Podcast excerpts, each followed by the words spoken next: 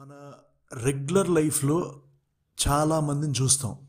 వాళ్ళకుండే problem ఏంటంటే నేను ఎవరికీ నచ్చట్లేదు నాకు ఎక్కువ ఫ్రెండ్స్ లేరు people doesn't love me I'm feeling lonely and I'm always alone అంటారు.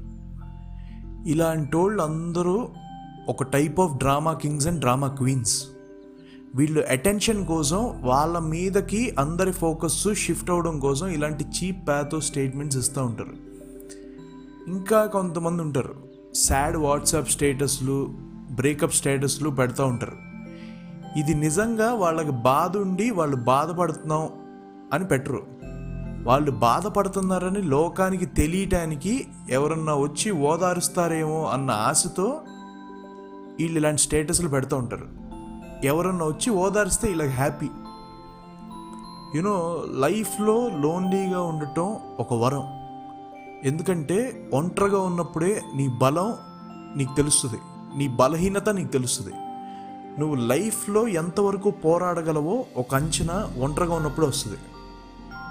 ఎప్పుడైనా గుంపులో ఉన్నప్పుడు ఇళయరాజా పాట కూడా రేకు మీద మేక్ పెట్టి గీకినట్టే ఉంటుంది.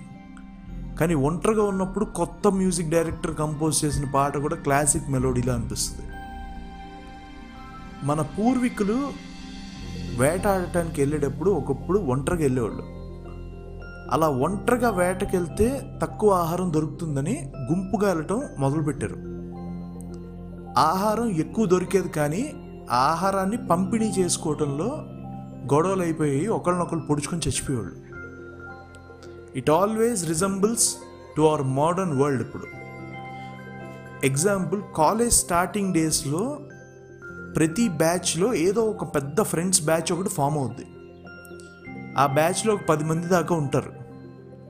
ఈ బ్యాచ్ వాళ్ళు వాళ్ళు కలిసింది అప్పుడే ఆ పర్టికులర్ టైంలోనే అయినా వాళ్ళు ఏదో జన్మ జన్మల స్నేహంలో బిహేవ్ చేసి మిగిలిన వాళ్ళకి కలరింగ్ ఇస్తూ ఉంటారు.